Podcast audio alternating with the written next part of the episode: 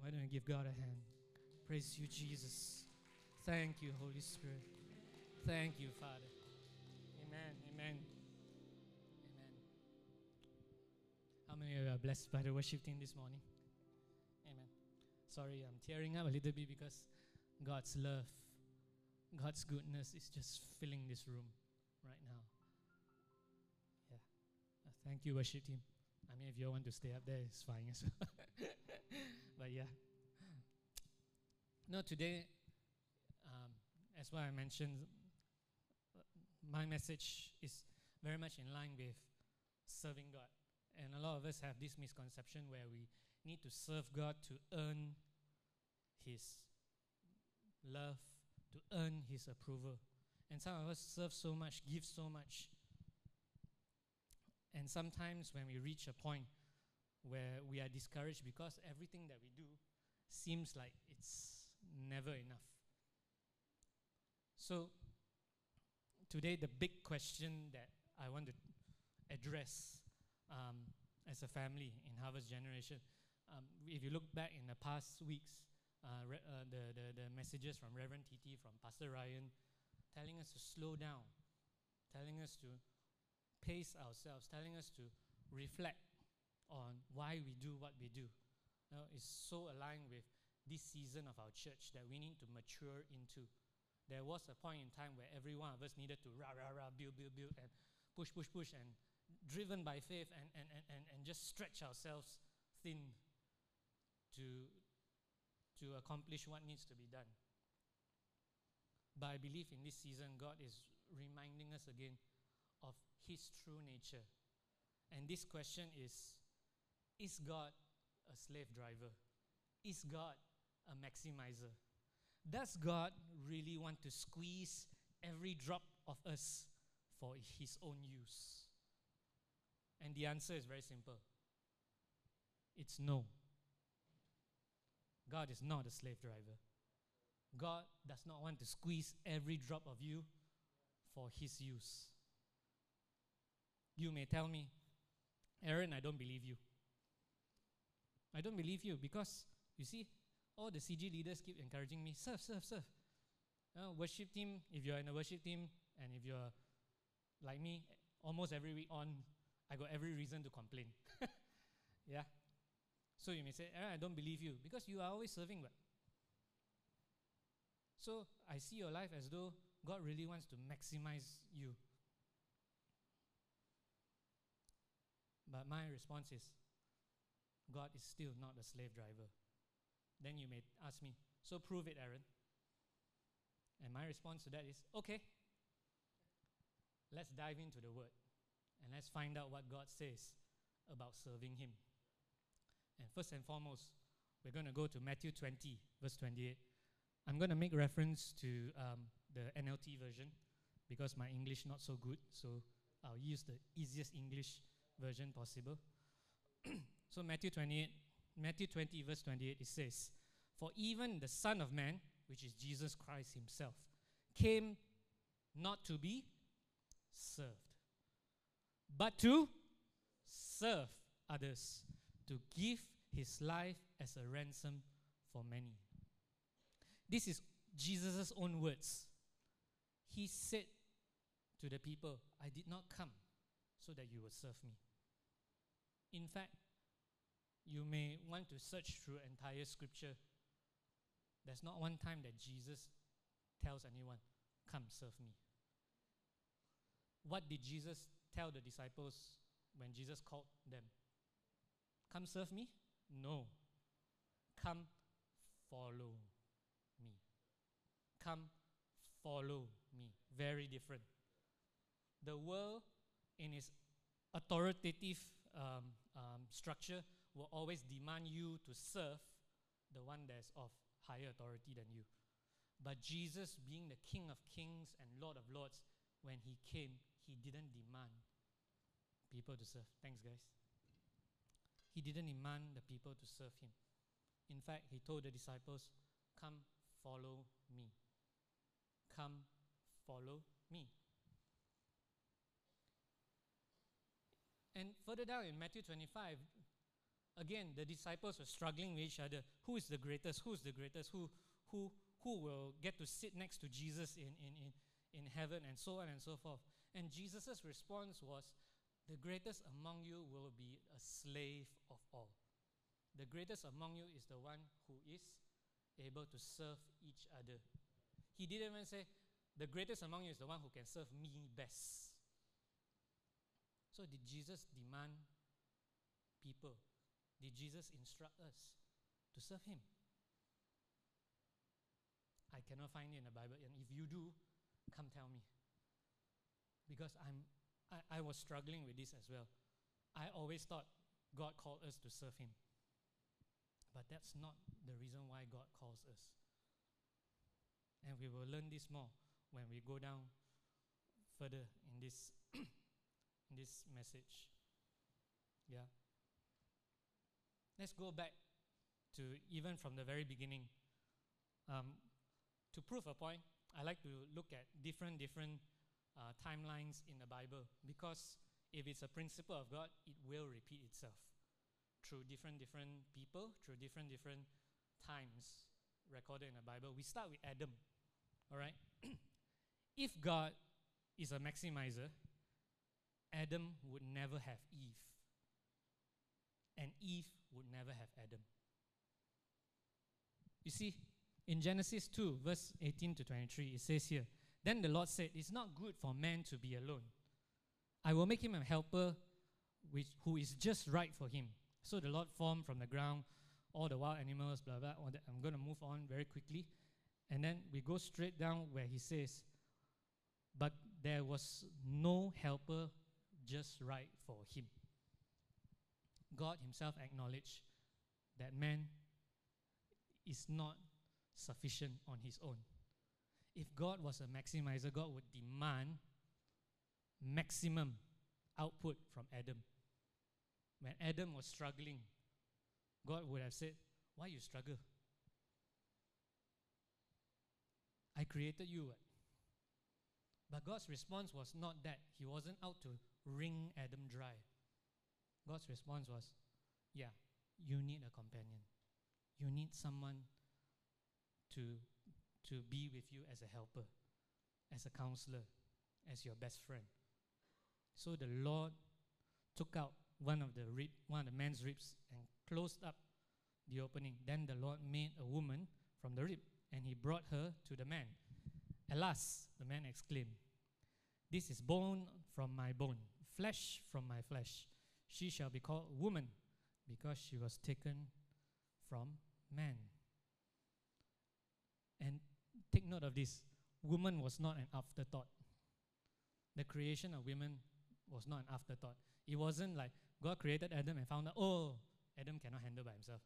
Let's figure it out how to create a woman to help him. No. In fact, very much in the beginning in Genesis 1, God said that He created both man and woman, male and female. God already had a plan that man was never meant to be alone. God already had in His heart to, uh, to, to, to, to, to create a way that man does not need to be maximized in His kingdom. Yeah. In Genesis 1:27 it says God created human beings in his own image. In the image of God he created them, male and female. He created them.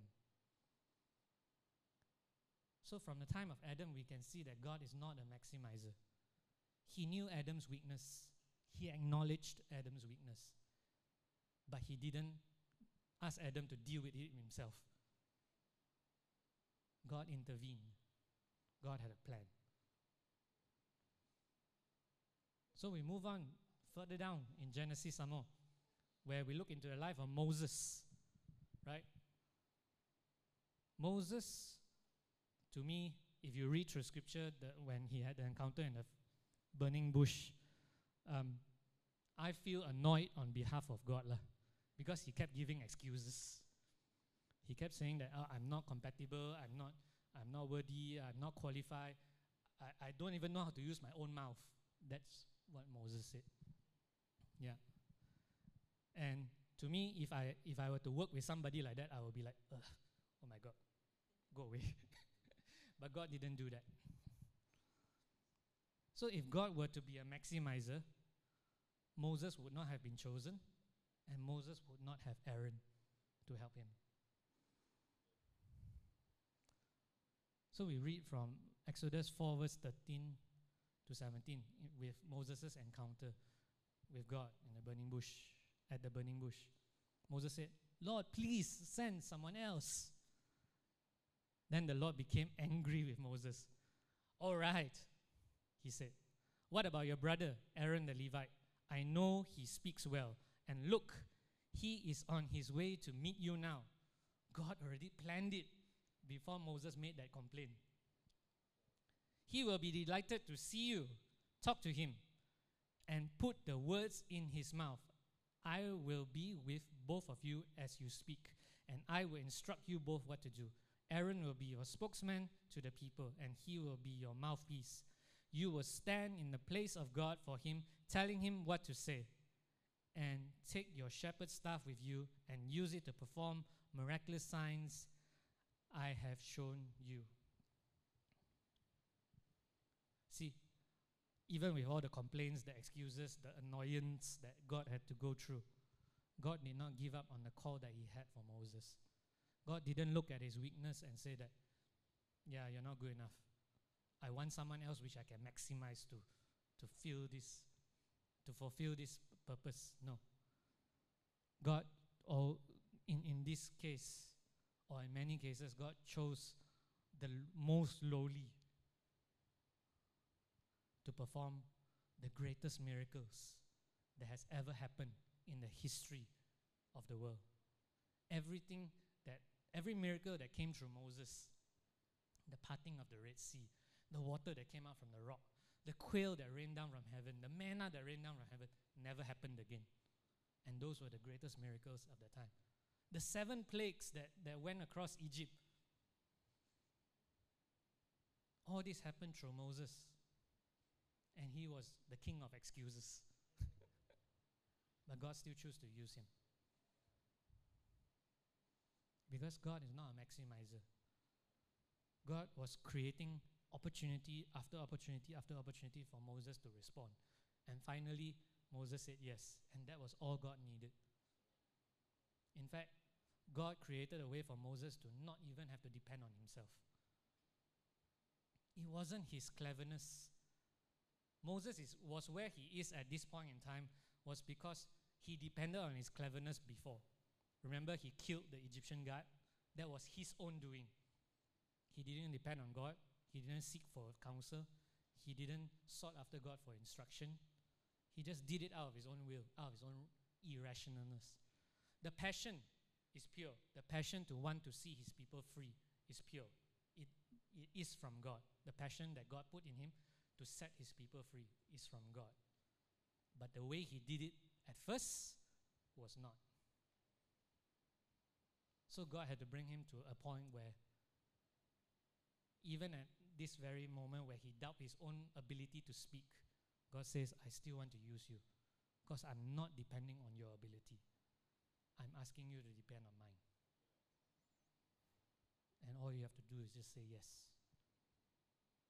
And of course, we know further down the story that Moses did deliver the children of Israel out of Egypt. And many miracles followed after Moses. So we look into another Bible character. Now we move down to Judges, where we look into the life of Gideon. Now, Gideon was the most coward, cowardice coward you can find in the Old Testament. Why I say that? He was threshing wheat in a wine press. Now, you have to understand what threshing, what's the purpose of threshing wheat. Threshing wheat is when you gather the wheat okay lah. In Malaysia, we don't grow wheat so much, so we grow padi lah. Yeah, we grow rice, padi, right? We have to take bundles of padi and we have to hit onto uh, a wheat thresher or a padi thresher, where it looks like looks like a basket, in order to get the little grains of rice to come out from the padi. Then we gather the rice, and then we process it and make our delicious white rice and Hainanese chicken rice and so on, right? But this dude was extracting padi from a place where you press orange juice. Imagine this you put rice into your fruit blender, your smoothie blender. Does it make sense? It doesn't make sense. Now, why did he do that? Because he was so afraid of the enemy that he would go to the place that no one would ever think anyone would ever process rice in that location. No one would ever think of putting rice in a smoothie blender. So he went to where the smoothie blender is to process his rice so that no one will find him. That's how cowardice he was. That's how afraid he was.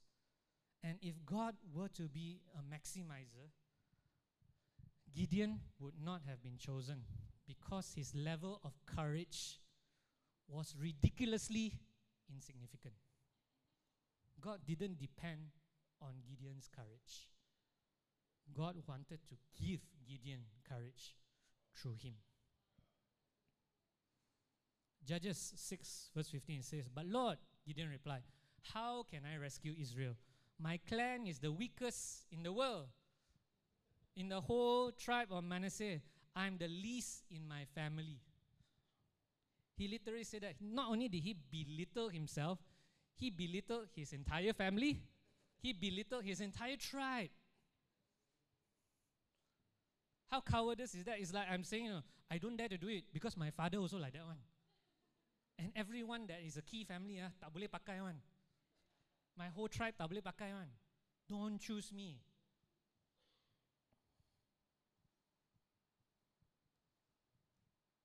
That was his response to God. But God still chose to use him. And even when God gave him instructions, specific instructions to destroy the idols, and God gave him the authority to do so. You know, when God instructs, God covers it with his grace, covers it with his protection. And God goes before you when God gives you an instruction to do things right. So God already gave instructions to Gideon. Go, destroy these idols. You know what Gideon did? In Judges 6, verse 27.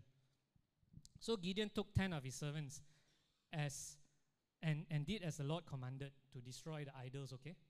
But he did it in the night. He did it in the night. Why did he do it in the night?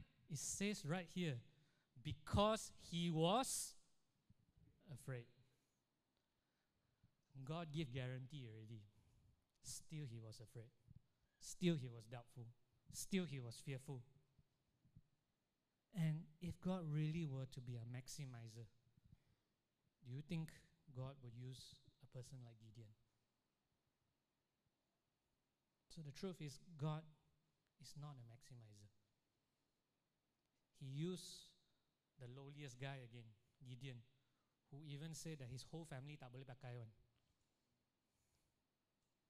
and delivered people from the Midianites. In fact, the first battle that they went out, they didn't even have to draw their swords. God went ahead of them, caused chaos in the camp of the Midianites, and they fought among each other. God won the battle for them. God didn't need Gideon's courage. God just required his simple obedience. God didn't need what Gideon had have to bring. It wasn't his courage, it wasn't his ability, it wasn't his historical uh, line of achievements, it wasn't his accolades. God just wanted him. God just wanted him as who he is. Now I move on a little further to First Kings.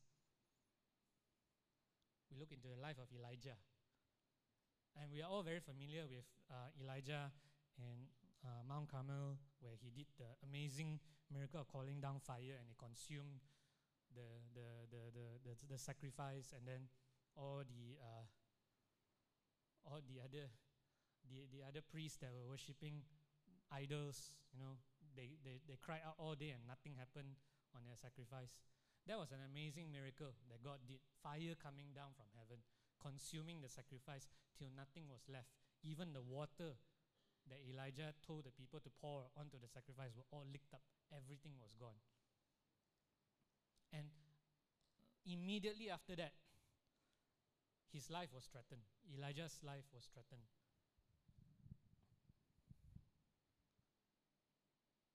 Because the kingdom of Babylon wanted to come and kill him. And he, he felt depressed. Uh, last time I always wondered, you know, um, why, uh, why, why after a great miracle you can feel depressed? Just because one queen, this lady called Jezebel, threatened your life. You just saw the miracle of heaven. Wouldn't you feel very confident that this same God that did that miracle would be there for you? Now, after digging through deeper, it, his, you know, Elijah was depressed. He, he went away and he laid down under a tree. Um, that whole story in Kings, and in First Kings 19, verse 3 to 8. Um, you can flash it out on the screen, um, that verse. And no, I was digging through why, why would he be in a position of depression? Now, it wasn't because he didn't trust God. No, because he never cursed God. He never said, God, you, you don't work, man. No, he never said that. He said, I, I feel like dying. I feel like dying. And the reason for that is because he has exhausted out from himself everything that he had to serve. And he was at a point in, in time where he was wondering, is this even worth it anymore? after such a great miracle, after such a great revival service, yet there are still people who question the existence of God. God, I don't want to do this anymore. That was why he was depressed. It wasn't because, it wasn't just because Queen Jezebel was threatening his life. It's because after such a great miracle, why still nothing changed? in a sense? Or why didn't things change in accordance to how he expected it to be? He probably expected the whole nation to come to know God. But the response from the kingdom was, I'm going to come out to kill you.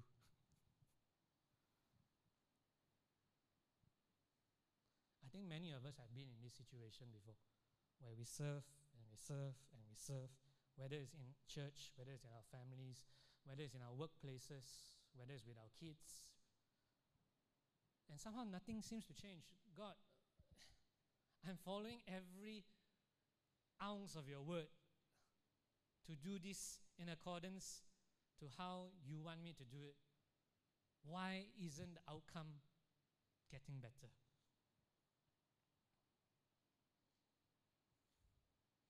Now, if God were to be a maximizer, he wouldn't have responded by giving bread, water, and rest to Elijah when he was paralyzed in this depression.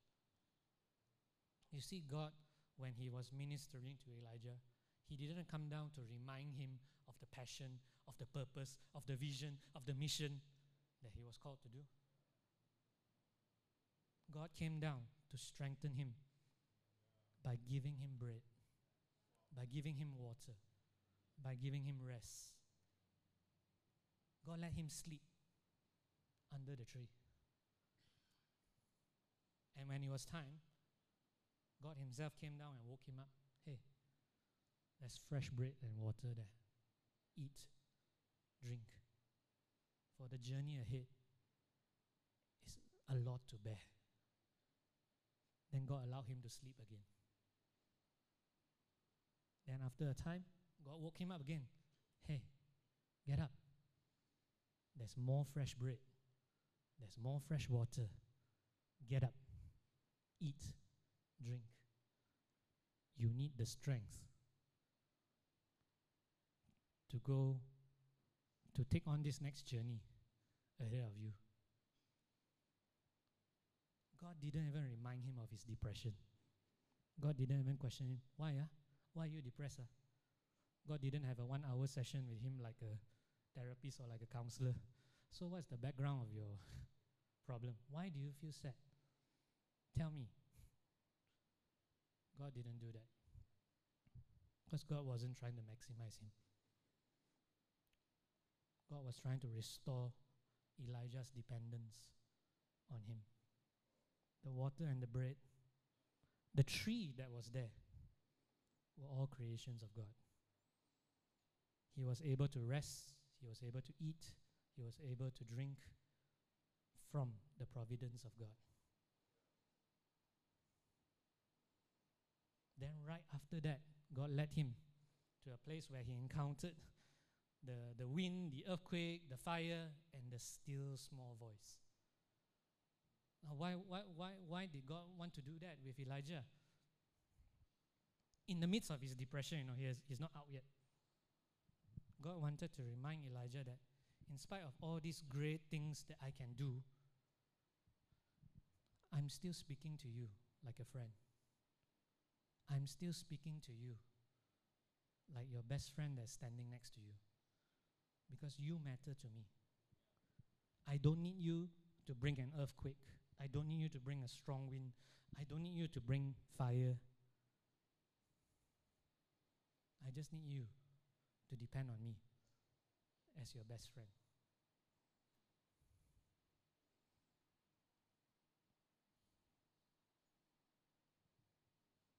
So now we move further ahead to the New Testament where Jesus talks about the prodigal son.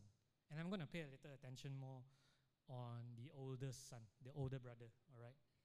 So the first point is if God were a maximizer, the father would not have received the prodigal son, all right?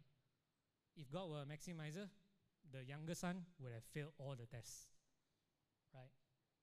For us, how we qualify people for promotion is people that has proven themselves, right? But this fella, he got a ring lah, he got a new garment lah, he got new sandals lah, he got the fattest, fattest Wagyu beef cow slaughtered for his homecoming, all undeserved. He just wasted his father's wealth and he came back a hero.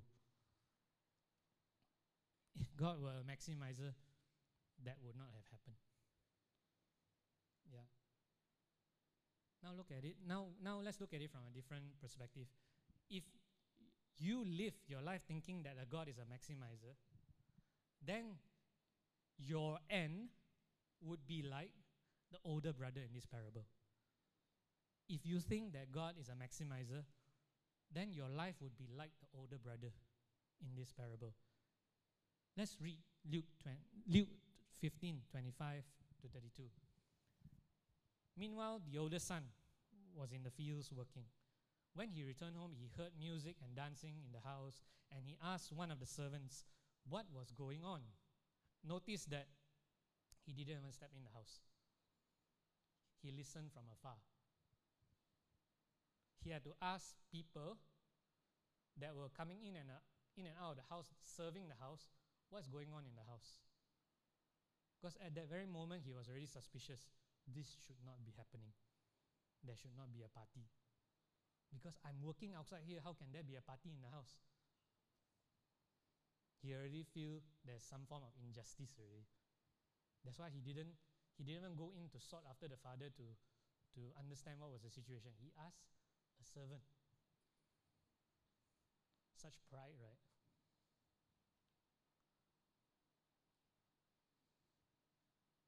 We carry on. Your brother is back, he was told, and your father has killed the fattened calf, that Wagyu beef cow. We are celebrating because of his safe return. The older brother was very angry and would not go in.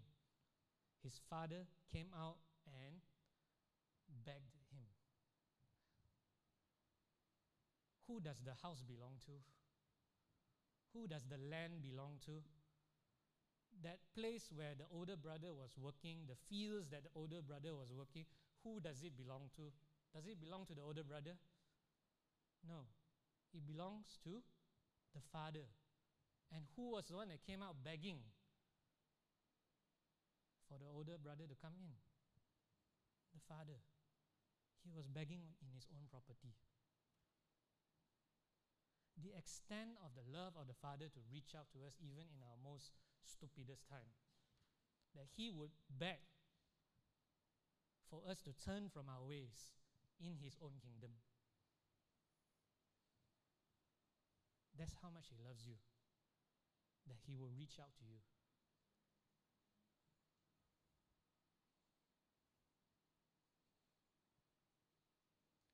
Father wanted the older brother to understand that the value of having his younger brother back was greater than anything in the kingdom, anything in his property, anything in his wealth.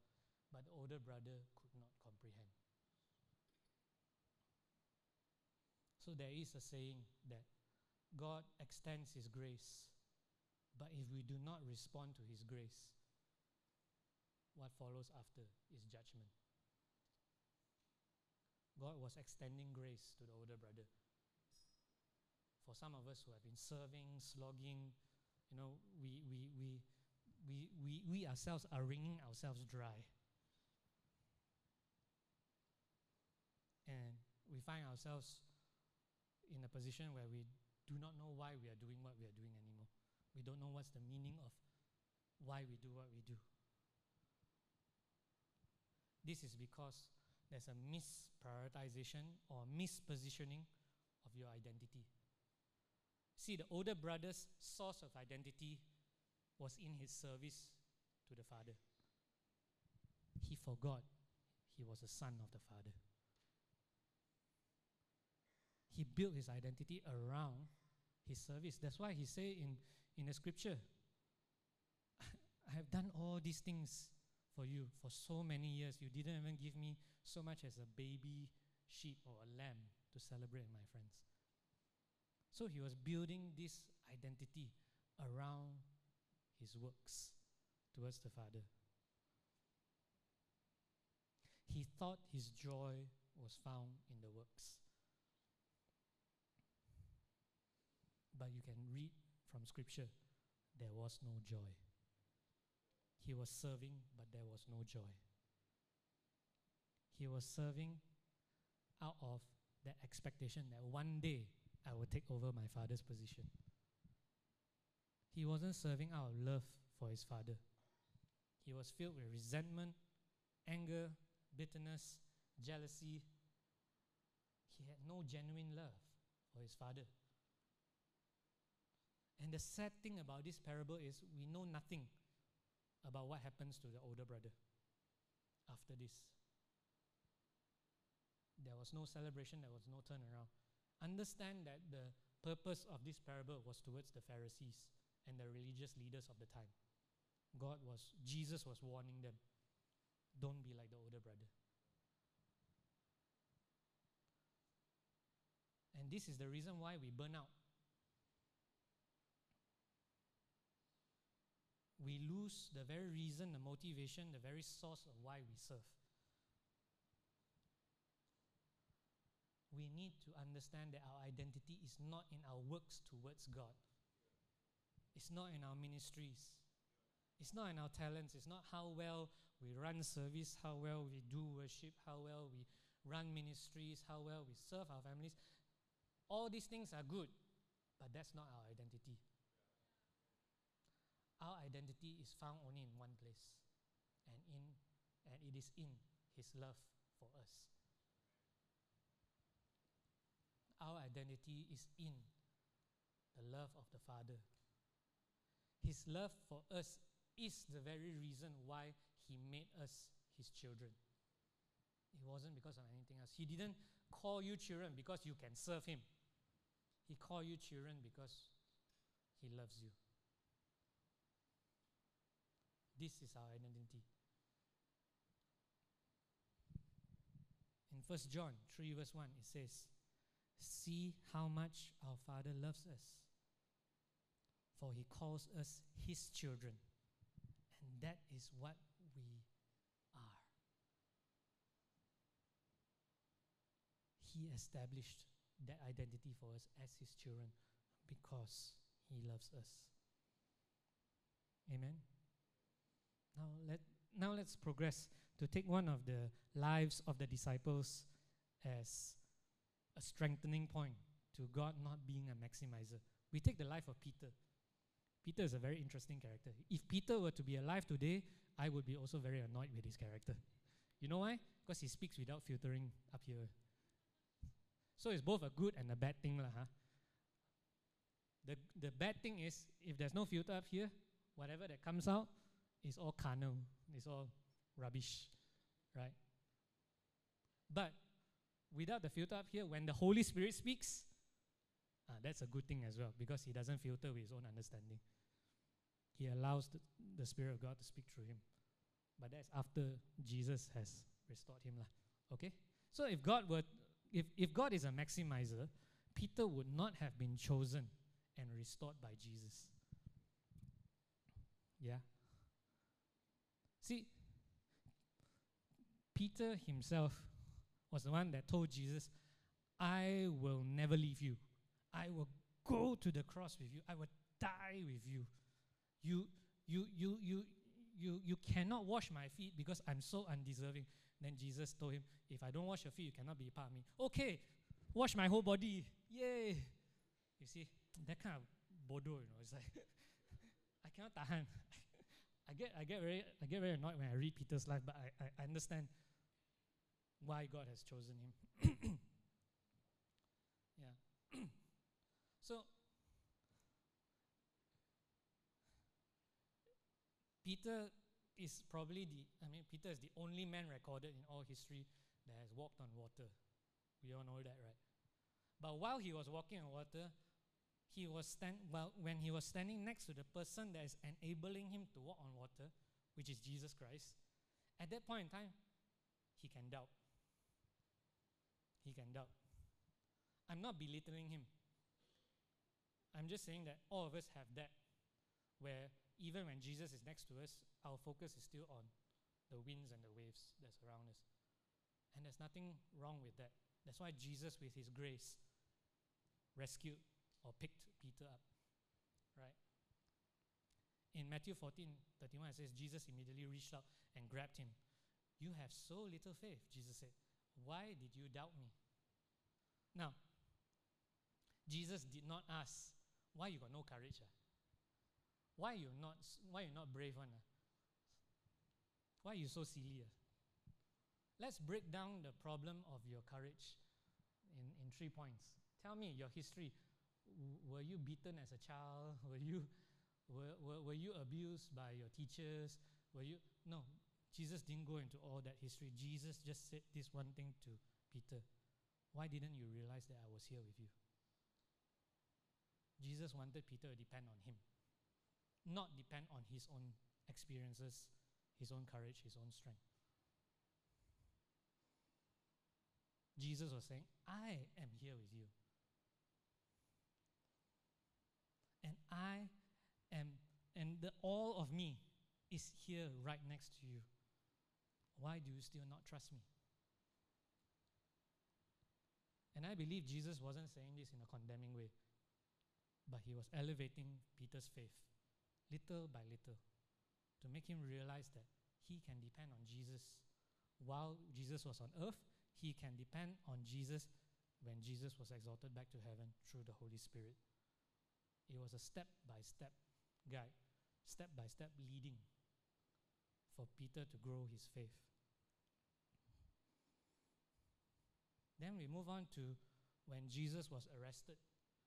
You know, I said earlier, Jesus, I mean, Peter said, um, Yeah, I will die for you, I'll go to the cross for you, I'll go to the end, blah, blah, blah, all that kind of silly things.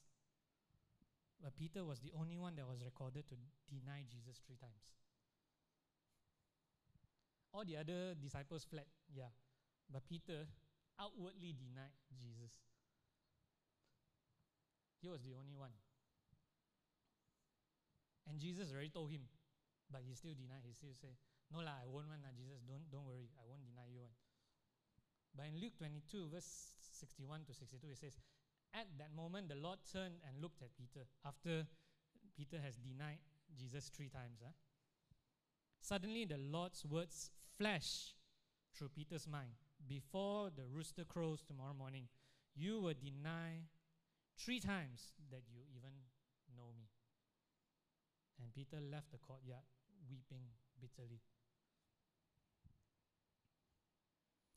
I believe with all my heart that when Jesus was looking at Peter, he wasn't looking at Peter with eyes of condemnation. He was looking at Peter, telling him, It's okay. It's okay. I'm not asking you to depend on your courage. But when I come back for you, depend on me.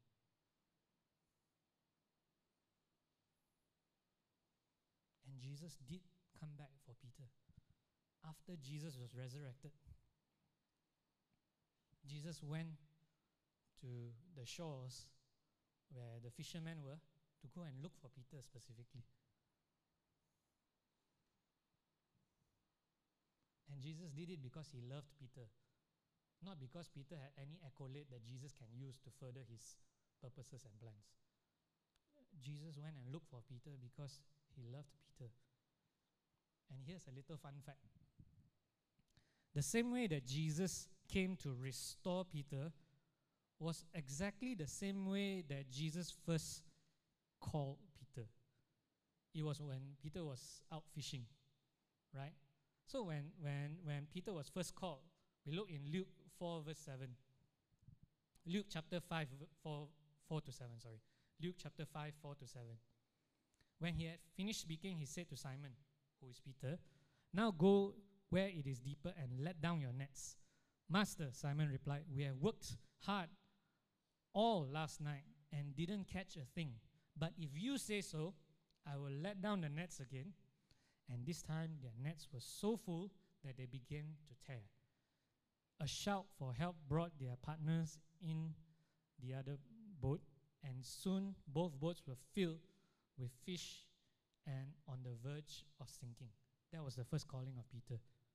When Jesus just told Peter, Cast your nets again, trust in me. And Peter did so.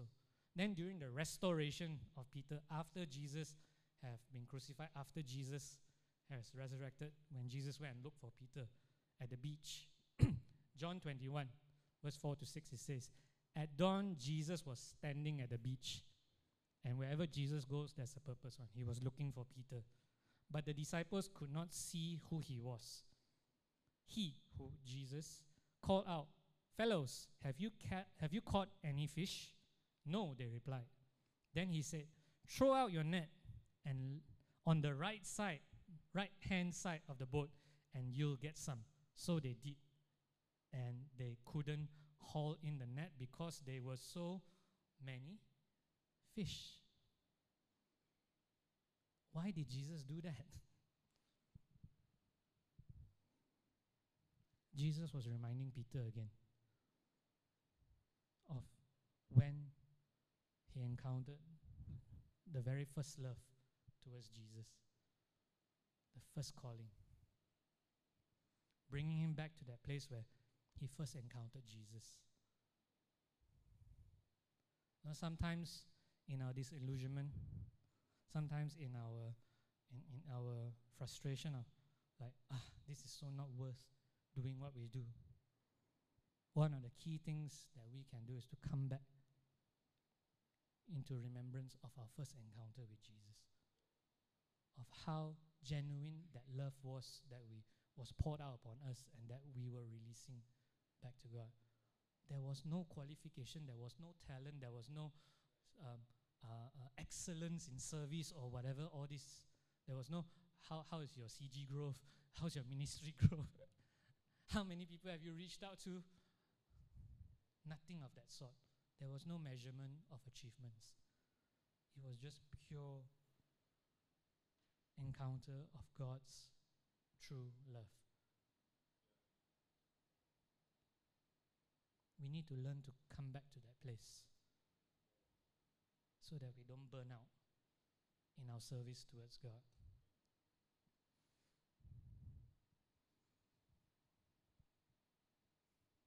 Then, what are the current practices that we still uphold? That sometimes we have a false conception that God is maximizing us. One area is tithing.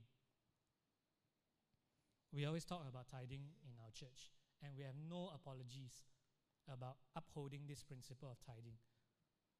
One tenth of our income goes to God. One tenth of our income goes to God.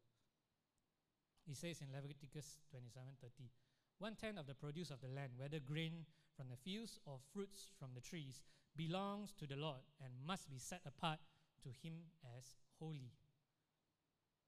This one tenth is a non negotiable. Now, if God were a maximizer, He wouldn't ask for one tenth. Think about it. What does your boss demand of you in your commitment at your work? One tenth? Tell me which boss wants only one tenth of your capacity and your ability in their workplace? None, right? So the world operates on maximizing you, but God doesn't. That one tenth is what God wants you to commit in your expression of love towards Him. He's asking for one tenth. But who does the 10 10 belong to? Where did the 10 10 come from? It came from God. Again, looking back at the parable of the prodigal son, where the father was begging the older brother in his own property, in his own field. God is asking for one tenth of what belongs to him. The 10 10 belongs to him. He's saying, Give me that one tenth in your expression of your trust, your faith, and your love towards me. But keep the nine ten that I have blessed you with.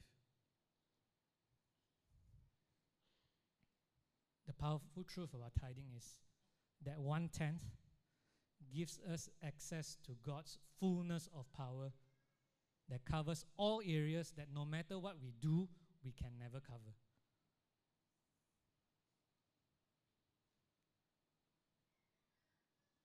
That one tenth gives us access to the power of His kingdom. And through tithing, you know what God is saying? I'm not maximizing you, I'm asking you to maximize me. Why? It's the only passage of scripture that goes in with a challenge. You always do TikTok challenge, right? It's a bit silly. But God is saying there's a biblical challenge here. Try me now in this you tithe and try me in this that I would not pour out all there is in heaven over you. I will not open the windows of heaven for you.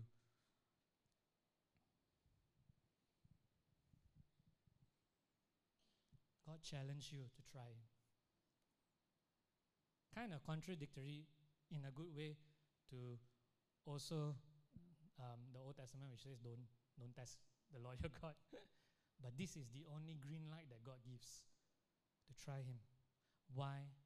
Because it's not because God wants your one tenth. Your one tenth means nothing to God in its own value. The one tenth means something to God when it comes from your heart. Because you're telling God, God, this is the first of all that I have is yours. Because I honor you first. Before I pay my bills, I honor you first. Before I settle my debts, I honor you first. Before I pay my family expenses, I honor you first. Because I want the Lord of heaven and earth to be over my debt. I want the Lord of heaven and earth to be over my family. I want the Lord of heaven and earth to be over my finances.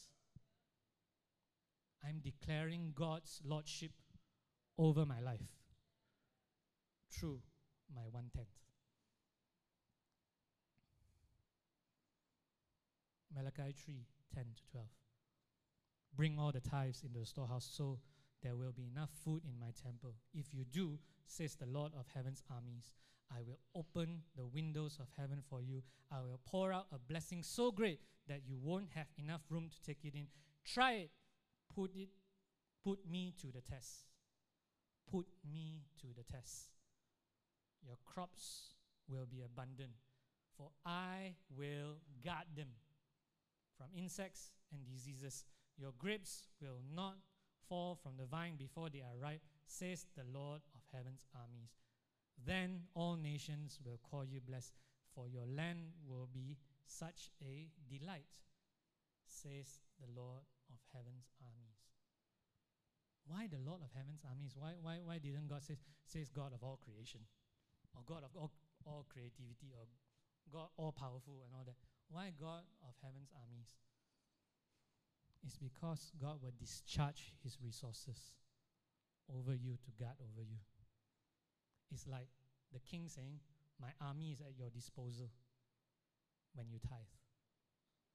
My army will guard over you in areas that you cannot.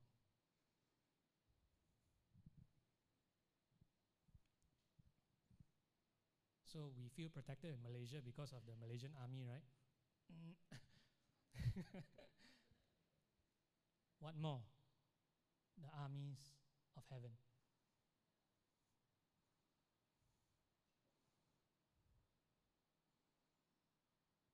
So God is not out to squeeze every drop of you to accomplish what He wants to do.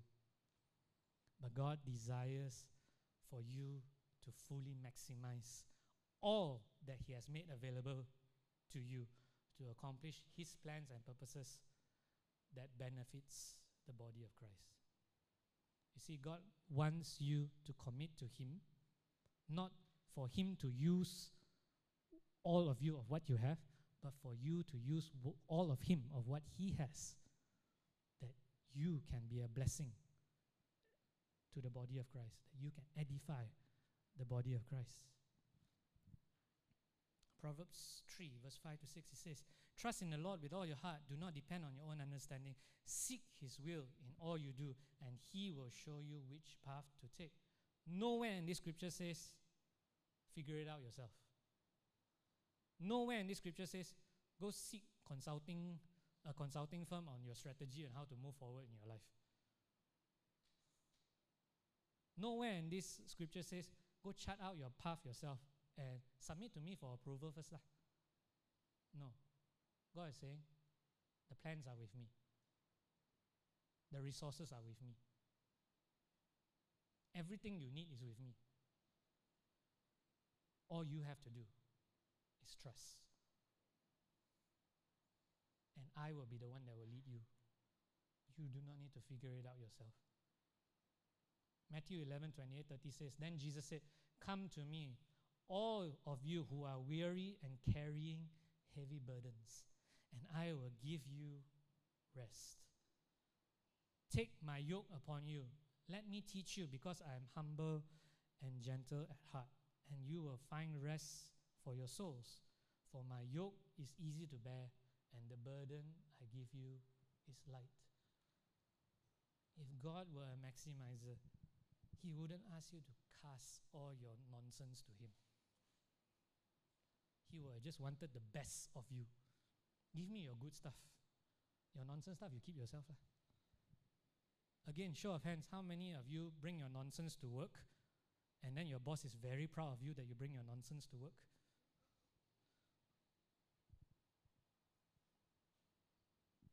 But this boss up in heaven is saying, Give me your nonsense because I love you.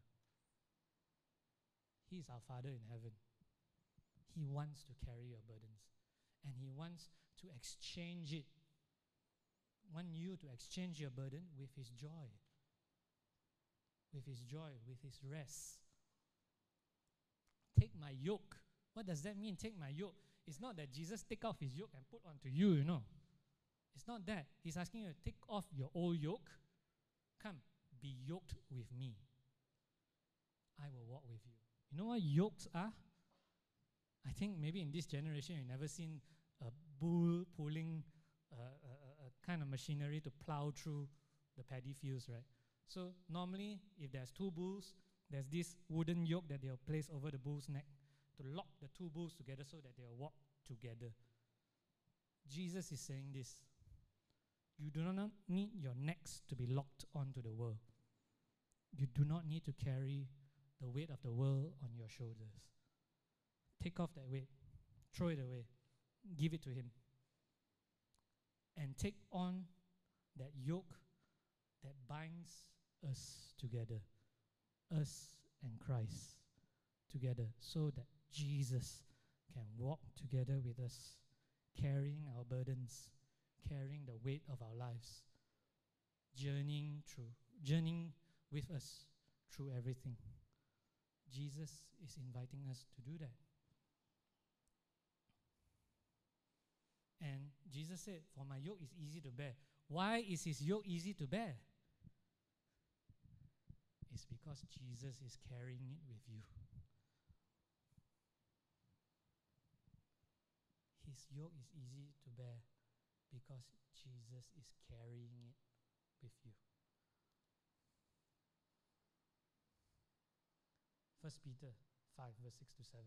So humble yourselves under the mighty under the mighty power of God and at the right time he will lift you up in honor. So give all your worries and cares to God for he cares for you.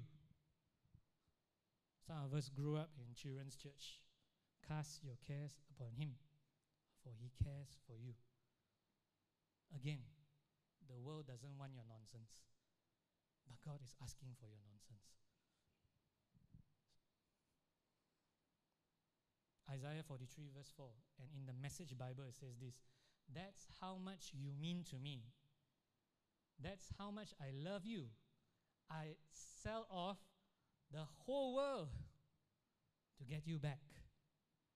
Trade creation just for you. Again, nowhere in this scripture states any qualification at our side. It's God who's reaching out to you. God doesn't want to squeeze you dry. He wants us to live in His fullness. Why does God want us to give all of ourselves to Him? So that He can consume it? No. God wants us to give all of ourselves to Him the good, the bad, the things that cannot see sunlight, because He wants to give all of Himself to us.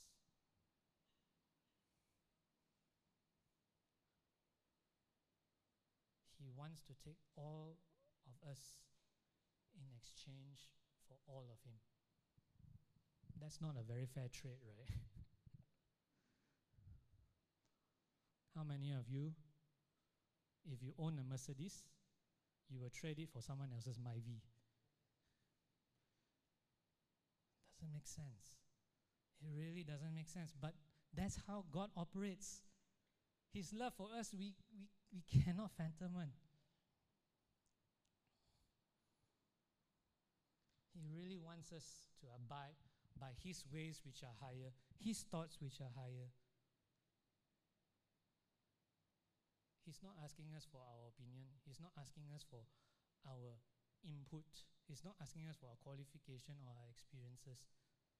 He said, Lay those all aside. Yes, I will use them in due time, but first come to me. And if you serve, serve out of the abundance of God's love overflowing from your heart. Not serve to be filled, but serve because you are filled. Very different. Very different.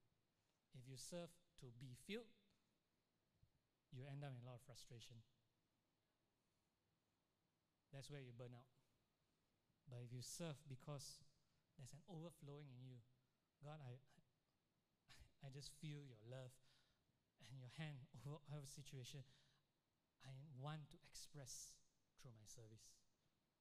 I want to express it through my giving. I want to express it through my ministry. I want to express it through my works of excellence. But we need to understand first that we need to be filled with the love of God. He wants to take us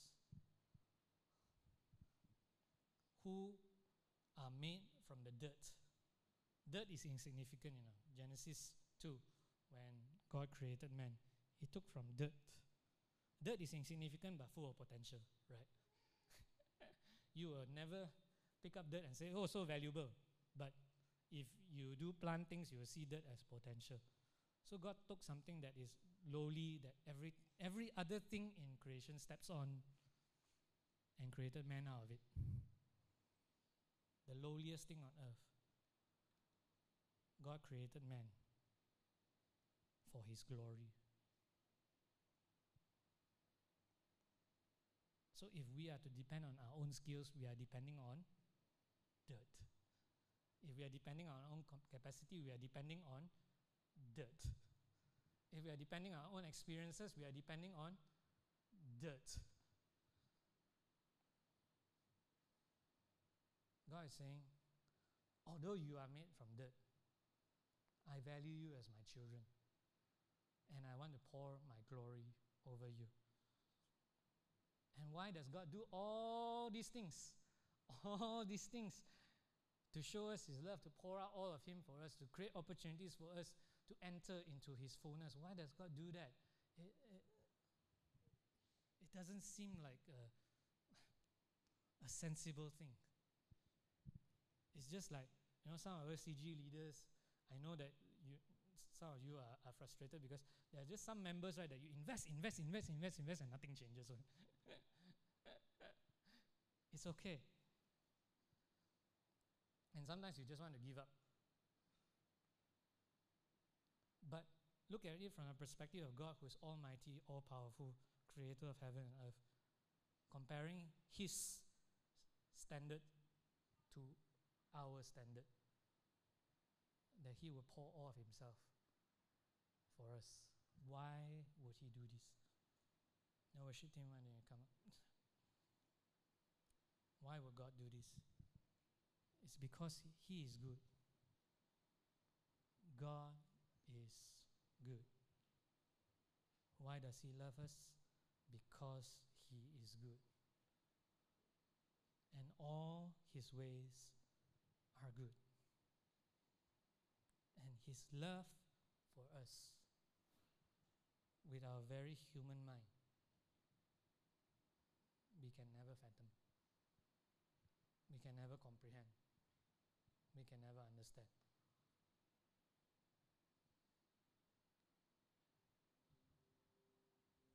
See, like what I shared with you earlier about my love towards my son, I also don't understand. He did nothing for me. Uh, he's never served me. He's never brought me a cup of water. He's never cleaned the floors. Carol and I clean after him. We feed him, we clothe him, we give him a shelter, we protect him, but he has done nothing in return. Yet the love we have for him, we cannot understand. How much more the love of the Father for us? He did not call you to serve him. He did not call you for service. He called you because He loves you. He calls you because you are His children. Your identity in it. Your identity is in His love. And why does He go through all that? It's because He is good. Is good and all his ways are good.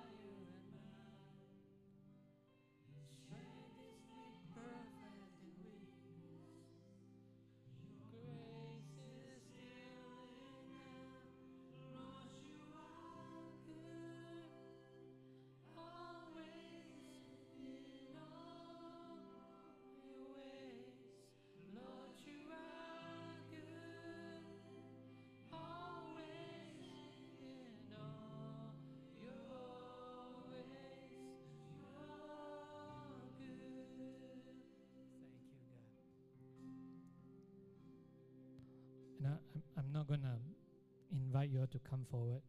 I believe that every one of us need to come back to that position, that posture where we understand and we allow the Holy Spirit to fill us again with the love of God. To allow the Holy Spirit to remind us again that we serve out of the abundance of what He has filled us with. And God is not a maximizer, God is not a slave driver. Slow down. Slow down. Sit at Jesus' feet and allow Him to minister. Allow Him to remind you again your first love, your first encounter, that genuine love, that genuine expression uh, that you had the very first time you invited Jesus in your life. Now, as we sing this song again, I encourage you to be free in how you want to respond to the Holy Spirit. You want to kneel, you kneel. You want to stand, you stand. You want to raise your hands, you raise your hands. But at this very moment, I do not want us to waste this opportunity again to allow the Holy Spirit to fill us again, to fill us anew.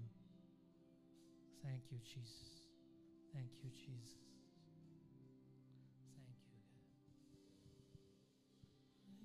God.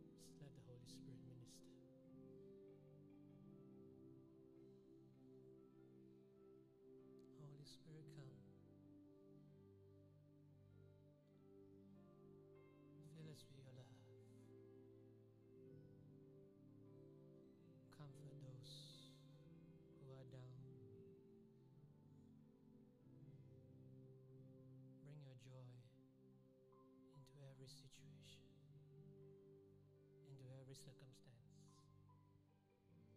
every area of our lives that we do not understand why we need to go through it.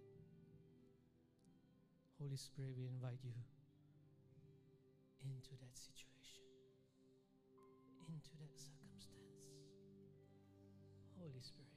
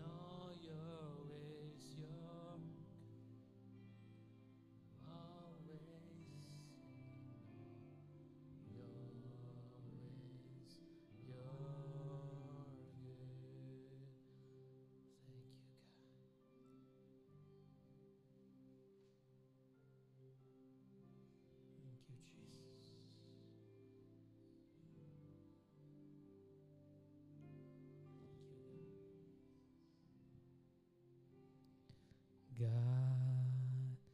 You're so good.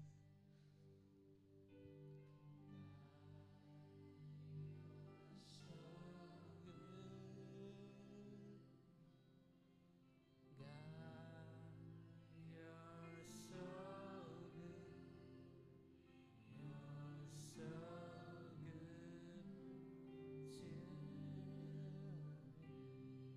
Yes,